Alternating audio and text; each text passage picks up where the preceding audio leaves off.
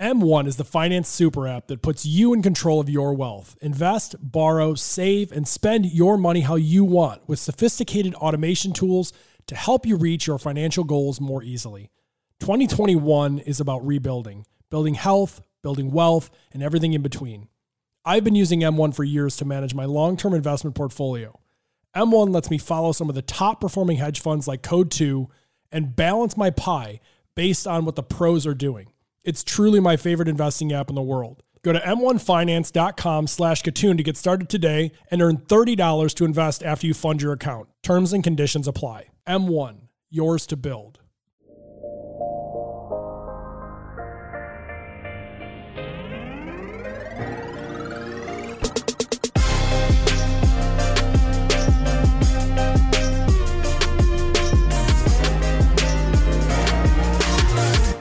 Keeping up with the week of having to talk to people who are related to Indiegogo. Yeah. Have, have the CEO Andy Yang on. What's going on, Andy? uh, nothing much. Yeah, it's uh, hitting the summer. Things are good. Bear is uh, entertaining a, a heat dome this weekend, so it'll be interesting. We just turned off the fire here. It was like 92 degrees for two weeks straight, and now it's like 70. And I literally went to bed with a sweater on, which is bizarre. Oh, uh, but oh, it just wow. so, like you get so used to the heat, and then all of a sudden it just it shifts off. Um, so I wanted to talk to you about the Bay. Speaking of that, for the two seconds, we're not going to piss off Jason Calacanis. He's going to go on a whole, a whole, a whole rant here. Um, yeah, yeah. We don't want we don't want to get you know Jay Cal upset and get on the all all in podcast. yeah. Um, but I, I do want to bring this up. The the the flocking to Miami during COVID yeah. was a huge deal. In Chicago, which obviously is like nine thousand levels below where Silicon Valley was, but you know I think we're still thriving with three three billion dollars so far in twenty one invested in Chicago based companies. Absolutely. Latest numbers I saw almost 10,000 tech jobs have disappeared in Chicago despite those big numbers. Interesting. Uh, and most of it went out to Miami. It used to always go to the coast or go to New York, whatever. Yeah. Um, yeah. What is it looking like for you in, in a couple of facets? Because obviously there's Indiegogo, sure. the, the business and the platform that you manage, but there's also looking for talent and there's also the companies that are using Indiegogo. And I'm just curious how you view uh, this shift to Miami away from Silicon Valley, or is it kind of a, you know, shame on you, San Francisco, or mad at you, and we'll be back in like a year? You know what I mean? Yeah, yeah, yeah. No, it's it's an interesting question because I I know a bunch of friends in the industry, and they've entertained Miami, Austin. Um, some are going international, Costa Rica, yeah. and so it's like in this work from home, remote anywhere. Uh, environment, it's like why not take advantage? There is a sense I would say that people feel that there will be return to you know air quotes normal whatever that will be. But i think for now and for the immediate future people are taking advantage of remote locations. It's going to be a while before i feel like something will stick. Um, there's been a lot of uh, people that have just congregated in austin and miami but whether that's you know sustains that's the that's the million dollar billion dollar trillion dollar question and then other locations I would say are, kind of the quote unquote tier two cities. Um, so people like Bozeman, uh, Portland, not that those are tier two by any means, but more. No, so yeah, but just like tech from a tech, yeah, tech cities. Yeah, and so yeah, no, I and and from an Indiegogo perspective, like entrepreneurs are, you know, they can be anywhere, they are anywhere, not just in the U.S. but globally. So what we're seeing is entrepreneurship crop up in, in any geography, any country, and it's, it's really democratized over the time. Well, speaking of democratized, we'll get into that uh, yeah. all over the place in Indiegogo. I, I tend to agree with you. You know, I in the I'm a big fan of remote. I've always been a big remote worker, and obviously, yeah. I invest in companies and get involved in certain ones, and they're all over the place. Um, yeah. In the early stages, I was like, you know what? I think Miami. You know, the mayor is doing an amazing job of luring, selling, yeah. whatever you want to call it. But I'm thinking in my head, I'm like, I've been to Miami and yeah. you know, the 22 year old Scott, he's probably going yeah. to Miami.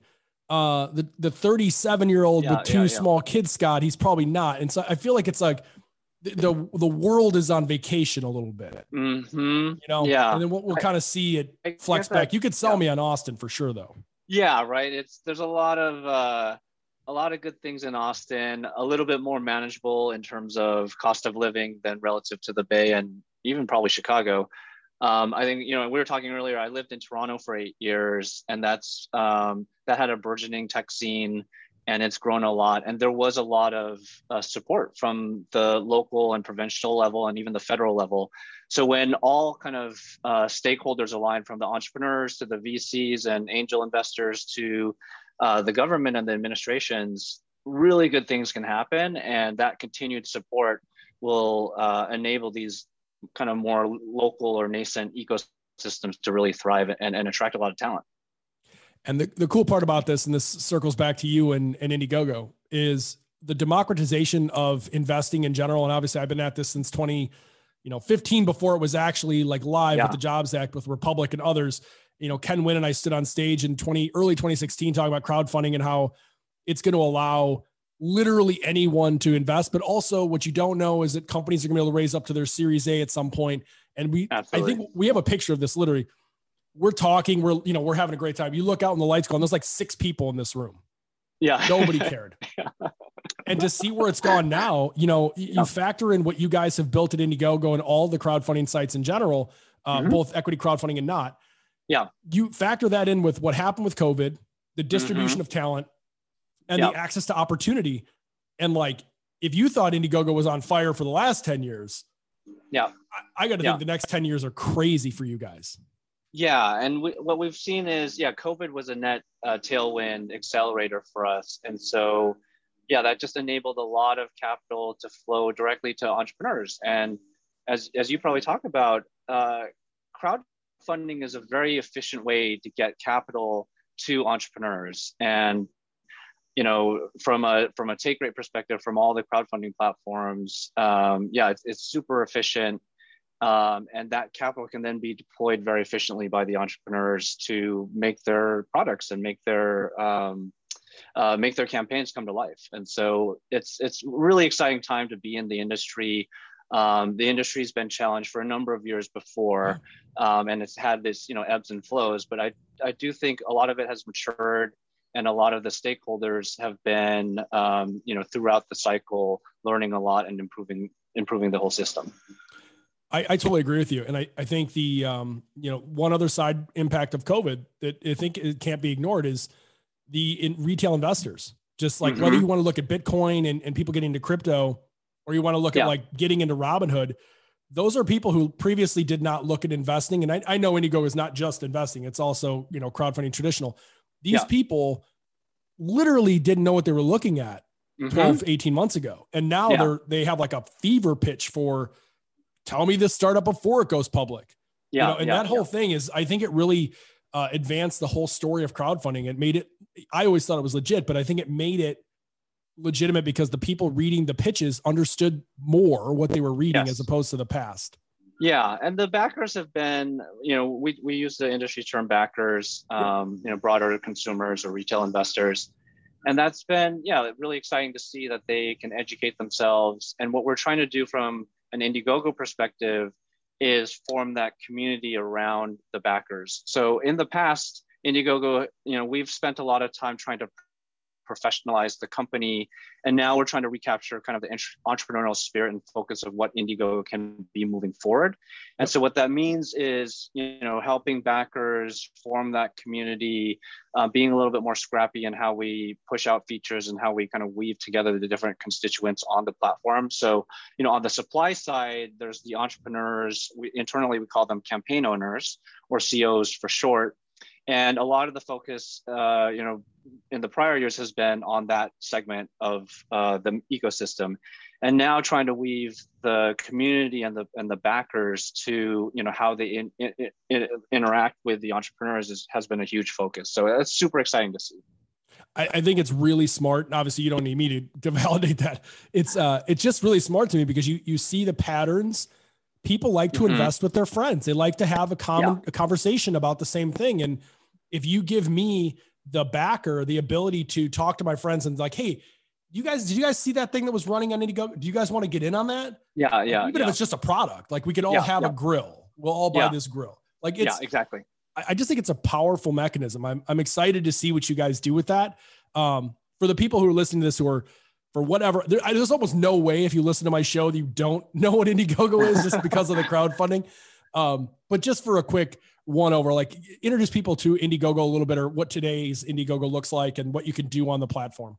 Sure. Um, Indiegogo, uh, our mission is to empower people to unite around ideas that matter to them and together make those ideas come to life. And our platform, we're, we're a pioneer in the crowdfunding industry, um, specifically in rewards based crowdfunding, or that's the term we use, yep. where people uh, can look at a, a number of different campaigns that everyone, entrepreneurs across the world, can put on the platform.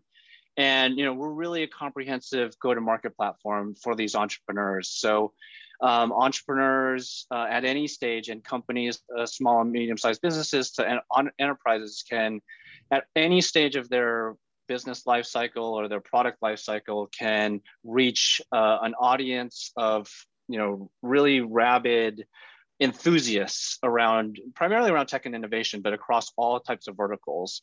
And so, as a consumer, uh, for those of you that listen to the podcast, you can go on Indiegogo.com and browse some of the most amazing, innovative products and campaigns across the world and, and get inspired and be a part of the process of design to manufacturing to ultimately to the shipping and fulfillment. So it's truly an interactive way for people to participate in kind of product development and ultimately company building.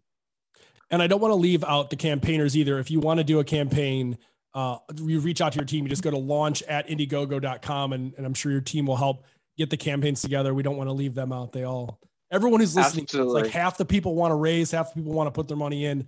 Uh, we're here yeah. to facilitate everything. Yeah, absolutely. The entrepreneurs listening to this podcast um, is an amazing way, again, very capital efficient way to raise money. And so it's an alternative to some of the traditional venture capital, angel funding, um, and so it's also a way that you can do it together. Um, so companies and entrepreneurs that have had successful crowdfunding campaigns attract angel investment, uh, VC investment. So, and we've we've seen tremendous exits from our platforms. So companies that have been really successful on Indiegogo have sold for at times hundreds of millions of dollars. So again, we are uh, you know that go-to platform for a go-to-market. To me, that's one of the biggest uh, signs or signals, if you will, of mm-hmm. where we are in the market because I remember the days of like introducing companies from crowdfunding to VCs and like, oh, yeah, crowdfunded, yeah. huh? And you're like, I, I mean, like the the first time I knew that there was going to be a thing here was when like a bunch of VCs got real pissed, and I was pitching, you know, I was pitching crowdfunding, and I their first thing was like, well, there's going to be a thousand backers on the cap table, and I was like, you have done no diligence, like literally yeah, none. Yeah. Yeah. Uh, and then I knew we were going to be in the right place. I, knew we were going the right place. yeah. And it's, it's funny because it's like, you know, we're uh, as a platform, Indiegogo as a company is VC backed. So, you know, we've attracted investment from some of the best VCs in the world. But yeah, for the small and medium sized businesses and, and entrepreneurs just starting out, that doesn't necessarily have access to Sand Hill Road in Silicon yeah. Valley. Um, we are again uh, very democratized in terms of capital, and that's why the, the founders started the company. They didn't want to be gatekeepers or they didn't, you know, wanted to eliminate some of the gatekeeping that happens in venture capital. And so you don't have to look a certain way or have a certain educational background. Um, you can access mil- sometimes at times millions of dollars of capital to make your dreams come true and, and to make your products. And so that's you know at our core of our mission. That's what our team is motivated and passionate about. And so we get super excited by partnering and helping entrepreneurs and and and, and helping them yeah reach the audience and reach their first customers and enthusiasts. So it's definitely something that keeps me motivated day in and day out. Um, you know and, and servicing entrepreneurs definitely isn't for the faint of heart. Um, they're at times you know demanding and mercurial but yeah we love them and and and that's what keeps us going. Tell me a little bit about some of the cool stories that you've experienced with some of the founders at Indiegogo. I know, obviously, I think people know how you use the platform and how you can raise money. There's there's different rewards and perks, and it could be equity, it could be all kinds of things. Yeah. What are some of the ones that are more fascinating to you? Like the it could be the company type, it could be the way they ran it. Uh, yeah. What are some good stories? Oh, um, so many good stories. Like one returning entrepreneur, his name's Sonny Vu. Um, he started uh, the Misfit watches and ultimately sold oh, it oh, yeah. for for hundreds of millions of dollars. I don't know if he's been on your show, but uh, amazing. He needs to be. Sonny, come yeah. on my show, please. Yeah, I know. It's it's an amazing success story. And what he's done is he's founded this uh, carbon printing company, so they can basically um, uh, you know, print anything in carbon fiber.